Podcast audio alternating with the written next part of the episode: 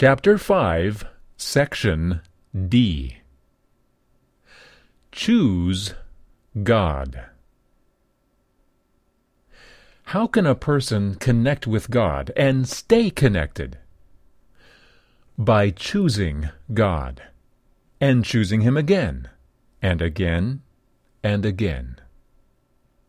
God gave Adam and Eve freedom of choice when He created them. They became slaves of Satan and sin when they chose Satan over God in the Garden of Eden. And everyone since then has been born into the same condition. We're naturally selfish. And we continue to choose selfishness. Virtually all evil can be traced to selfishness, ego vying for supremacy at any cost. Because of Jesus, we once again have the power to choose.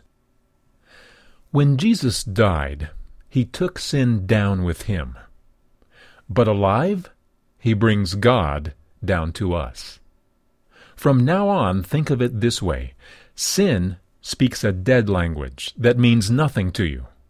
God speaks your mother tongue, and you hang on every word. You are dead to sin and alive to God. That's what Jesus did. All your lives, you've let sin tell you what to do. But thank God, you've started listening to a new master, one whose commands sets you free to live openly in his freedom. Because of Jesus, we can choose for God to make us spiritually alive, or we can revert to selfishness. When we choose God, the human links with the divine the natural with the supernatural. Jesus referred to it as being born again. This holds true for all people. He says a person is born physically of human parents, but he is born spiritually of the Spirit. Do not be surprised because I tell you that you must all be born again. And as a newborn has much to learn, and much to experience. So we too have much to learn and much to experience when we receive spiritual life. Like a weak muscle, the power to choose must be developed through exercising and training. When you have chosen God, God is always at work in you to make you willing and able to obey His own purpose. But the choice remains yours. You may have chosen God at one point in your life and left it at that. Such a choice is valid, but it must be renewed. Some would rather choose God once a week or once a year instead of continually, as a lifestyle. But God desires us to have constant connection with Him, rather than to think we can live apart from Him.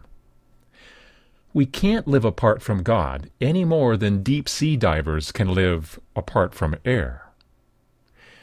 Divers must be able to hold their breath a long time or even use scuba tanks, but eventually they must come up for air. And while they were under the water, they still had to breathe air. Choosing God is like breathing. It gives us life. We need to keep on breathing. We get to keep on choosing. Think about it. How often do you choose to be connected to God? Pray about it. God, today I choose you. Yes, again.